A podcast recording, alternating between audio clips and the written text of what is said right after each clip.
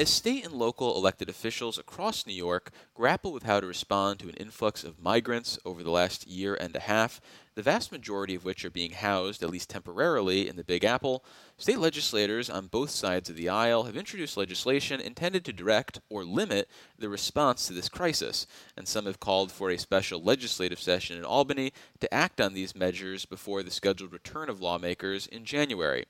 One proposal unveiled in early September from Assemblymember Jenifer Rajkumar, a Queens Democrat and ally of New York City Mayor Eric Adams, is legislation that would prohibit municipalities from refusing to accept asylum seekers in certain situations.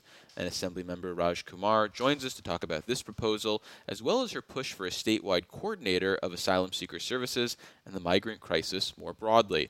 Welcome back to the show, Assemblymember. Thank you, Dave. So let's jump right into the crux of your latest bill. And I guess the question is why shouldn't municipalities have the right to refuse to house asylum seekers being transported there from New York City? New York City is facing one of the greatest humanitarian crises in its history. And doing nothing is not an option right now. This is an unprecedented influx of migrants. It's draining the social safety net of New York City. Services for New Yorkers will be cut. And to put this in perspective, housing and caring for the migrants will cost the city more than $12 billion over three fiscal years. And the federal government has provided only 100 million, which is peanuts. The state, as you know, has budgeted 1 billion uh, over two years to the city for it. So, as I said, doing nothing right now is not an option. And the bill you just spoke about uh, was one I just introduced overall, I believe it is time for New York State to really take ownership over the migrant crisis. This is not just New York City's problem. The state needs to lead. And that is why I introduced a legislative package that addresses this asylum seeker crisis. So the first bill, which you noted, it prohibits counties across New York State from refusing asylum seekers. Counties cannot refuse to shelter asylum seekers. First of all, it's unconstitutional. It violates a whole host of laws, including New York State social services law, the New York State human rights law, Civil Rights Act, and the constitutional right to travel. But in addition to being unconstitutional, at this moment of crisis, it needs to be an all hands on deck moment. All corners of this state must step up and do their part to solve this crisis uh, because we are all in this together. As I said, it's not just New York City's problem, it's everyone's problem. Um, and the reason for that is that New York City is a high powered economic engine for the entire state. The strength of our entire state depends upon New York City continuing to be strong. And New York City simply cannot shelter all these migrants. New Yorkers love immigrants, uh, like my own immigrant family. We love new arrivals and our love for them is simply without limit, but our resources are not without limit. And that is why we need a, a statewide response. And I would also like to emphasize that all counties across the state are in this together. This is not just New York City's problem. I mean, if Buffalo, for example, were in a fiscal crisis, it would be the obligation of New York City to help Buffalo. This is not an us versus them issue. I believe that the welfare of our whole state depends on the strength of all of our individual counties because we really share a collective destiny as a state. Well, you mentioned the constitutionality of efforts by counties to prohibit asylum seekers from being housed there. It's my understanding that these challenges to these executive order are still being decided by the court system. So why isn't it fair to say that the constitutionality of such prohibitions are still up in the air and, and aren't necessarily something that has been concretely decided one way or another? Yeah, you're correct. Uh, there are actually 30 counties in the state that are locked in a legal battle with New York City over this, and the courts are are trying to sort it out. But as a legislature, we are also able to take control of this too. We are absolutely able to pass legislation and then the courts can can grapple with that but as a legislature we are allowed to make our voices heard here Is it your understanding that only by housing asylum seekers in all of the counties around New York, as opposed to just the counties that are, are willing and embracing the responsibility of housing asylum seekers, do we have enough capacity to house asylum seekers? Do we need to force counties that don't want asylum seekers to actually house them in order to have enough space? Could we just house asylum seekers in the counties that are willing to take on that responsibility? Well, I, I believe right now that this is a large, we have to think larger. And what these bills really get at is that the state needs to be proactive. The state needs to lead and coordinate a response. And the state needs to make a plan and say which migrants are going where, how many are being resettled where, and then actively help in that resettlement. That is the larger idea here. Well, yeah, pivoting away then for a second from the legislation we've been talking about, do you feel like Governor Hochul or the state more broadly has sort of abdicated this responsibility and just been content to let New York City Mayor Eric Adams steer the ship and really state policy, so to speak? Well, I think that if the state and if the federal government does nothing, it's going to do great political damage in 2024 up and down the ticket from president to Congress because no one votes for leaders who sit on the sidelines during a time of crisis. The American people from both political parties want leaders who step up to manage the crisis. Uh, the number of people that have been seeking asylum from the southern border that actually increased under President Trump. Both parties here are responsible for our broken immigration system, uh, and both parties must, must fix it. Uh, I think that you are absolutely right to note that there needs to be proactive leadership at every level of government city, state, and federal government. Governor Hochul did meet with the White House recently, and she has called for expedited work authorization for migrants, which I think is absolutely critical. And I actually think that I should let you know something as as, as a surprise at this time. Um, this is kind of an announcement that no one knows. You're the first to hear it, Dave. But I introduced a new bill just today, which authorizes the state commissioner of labor to issue work permits to anyone who has applied for asylum. So, in the absence of federal action to let asylum seekers work, the state will thereby take control and issue work permits on its own to migrants does the state have the legal authority to do that? Because so far the narrative has just been that we need some sort of authorization from the federal government. Because my understanding is that federal law uh, prohibits migrants from securing work permits until 180 days after they file an asylum application. Well, you are correct that according to the Constitution, it's the federal government that controls immigration law and policy. But in the absence of federal action, the state has to step up. It will be up to the courts to strike down our state law authorizing um, work permits. But if the migrants can work, it adds to our tax base. It takes the burden off the city to house and care for them. And businesses across this state want to hire these migrants. Farms upstate want to hire the migrants. They have said so themselves.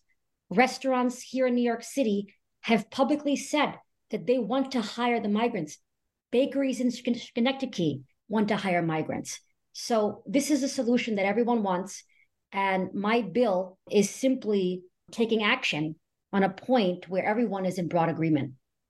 So, one of the things that makes New York City kind of unique compared to the other 57 counties in the state is that for more than 40 years now, there's been a legal precedent that has reaffirmed the right to shelter that is spelled out in the state constitution, but hasn't necessarily been tested outside of the Big Apple. So when you think of the right to shelter provision in the state constitution, which dates back to the Great Depression, do you feel like it is clear that it applies to the entire state, or is the practical implications of this that the protection is only limited to New York City, because that's been a point of disagreement between advocates and the governor and has implications for housing asylum seekers outside of New York City.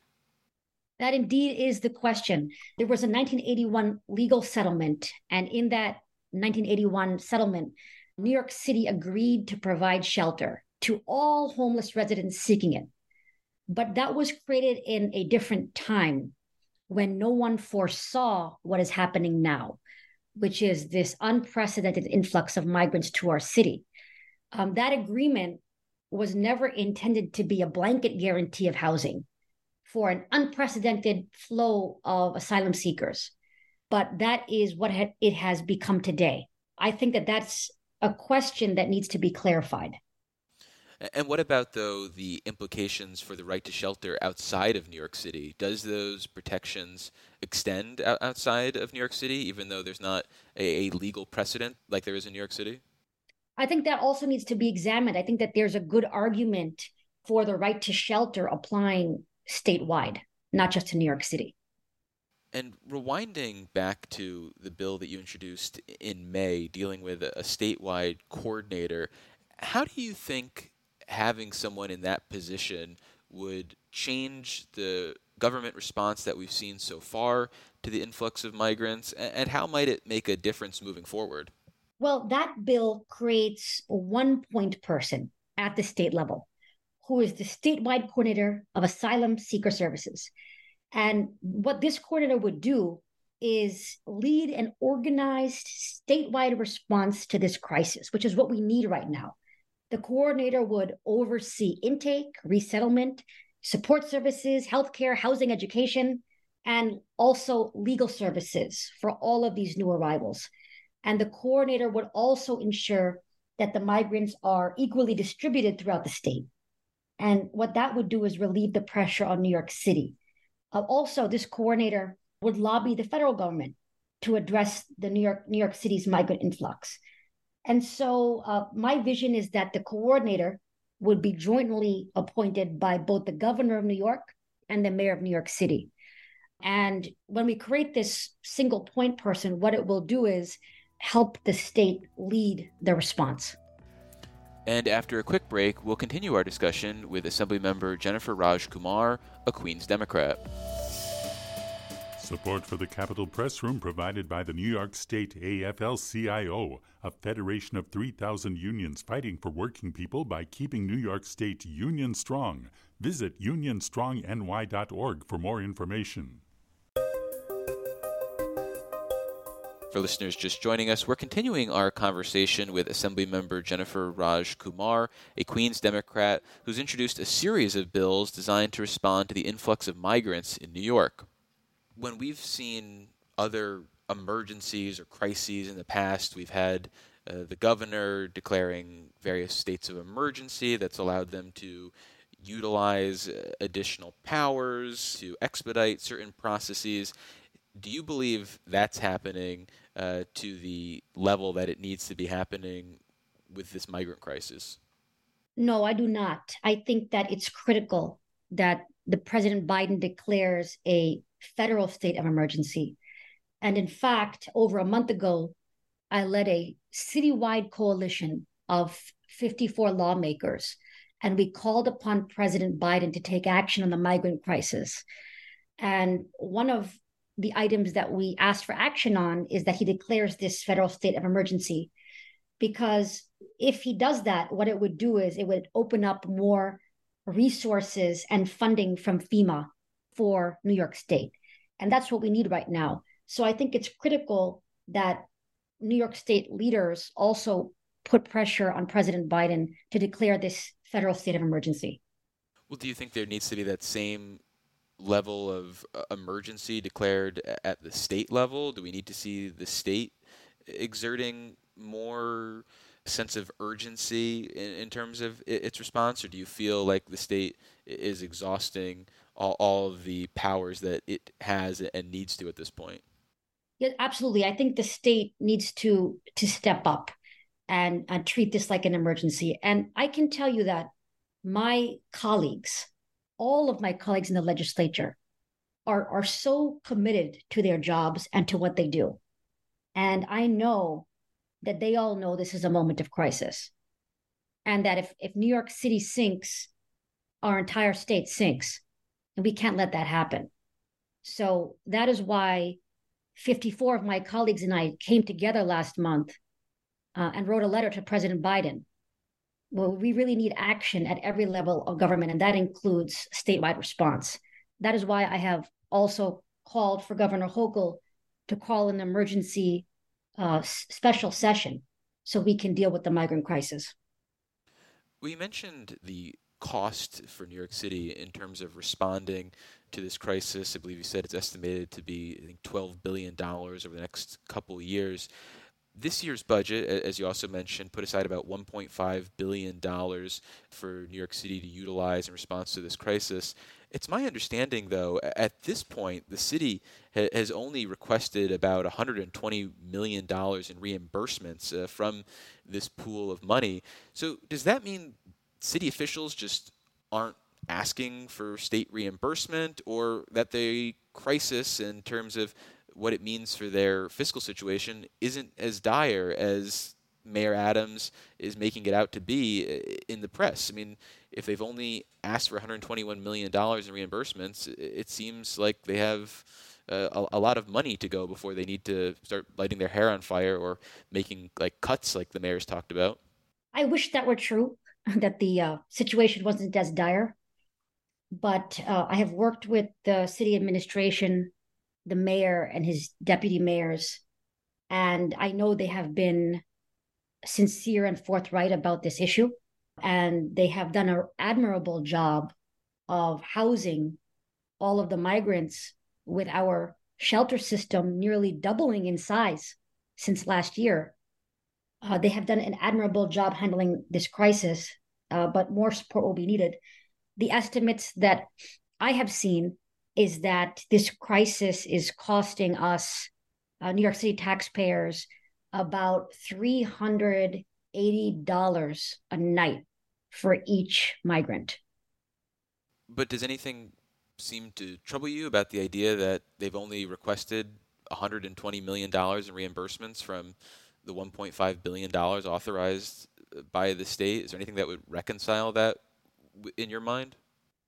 I mean, I think that that's a, a, complex question that has to be asked of the budget directors of both the governor and the city. That's fair. Um, but I can tell you that from what I know, um, the city has really made an admirable effort here. I know Mayor Bloomberg uh, wrote an article in the New York Times yesterday saying the same thing that Mayor Adams has done a really great job under very difficult circumstances. So I would have a hard time believing that um, there's something amiss here. But I think that is a question for the budget directors of both the governor and the mayor. Let me reintroduce you here uh, for listeners just joining us. We're talking about the state response to the influx of migrants in New York, and our guest is Assemblymember Jenifer Rajkumar, a Queens Democrat. What do you think of the mayor and New York City more broadly with their seeming commitment to the company DocGo, which has been utilized for a variety of services to the migrants, but has come under fire for its handling of some of these responsibilities. Do you feel like this is a company that should still be doing business with New York City, or is it time to reevaluate uh, their role in this crisis? Look, I think this is a fast moving crisis. It's moving very rapidly. And I think that we also have to be quick footed and so if if things don't seem to be going right with you know one contractor i think it should be looked at it should be thoroughly investigated. Um, and we just have to keep pivoting and keep moving and keep changing as this crisis unfolds with over 3000 migrants a week arriving here still every every every single week. Well based on what you've seen so far and what's been reported about DocGo do you think it makes sense to change who we're doing business with at this point, or does it still require additional study and evaluation? I think it still requires study and evaluation. I think we need to keep all options on the table at this point, um, and maybe you know divide up this the services between different contractors. I just think we need to look at everything at this point. Well, finally, how do you see this crisis ending so to speak. What does the resolution to this look like? Because at this point, it seems like we are still like a sinking ship with a bucket trying to throw water over the side and not necessarily trying to figure out how to patch uh, the hole and navigate a way forward. I'm not a boat guy, so maybe my analogy is not making sense. But uh, you know, w- what does the future look like? Should we just plan on living with a few thousand migrants coming to New York State every week? Uh, should we should we try to stop it? Should we be making some other accommodations? What what does the future look like to you that we should be striving for? I think that there's no end to this crisis unless uh, our leaders at every level of government step up. So immigration is federally controlled. Uh, we need President Biden to declare a state of emergency. We need him to issue work permits to the migrants to take the burden off of the city. Um, we need also a response at the border, a federal response at the southern border that is organized. It can't be that all of the migrants come to New York City. The migrants need to be equally distributed across cities across this country. That will help our country absorb them. Um, there needs to be faster processing at the federal level of these asylum claims, also. That will also help. And at the state level, I think we need to take action in the absence of federal leadership. Uh, we need the state the state to kind of open up the whole state to migrants. We need to all work together through this crisis, and that's what my bills call for. And I think only with our leaders stepping up that's the only way we will see an end to this crisis. Uh, either otherwise, um, the fiscal strain will just get worse and worse. Well, we've been speaking with Assemblymember Jenifer Rajkumar. She is a Queens Democrat. Assemblymember, thank you so much for making the time. I really appreciate it. Thank you so much.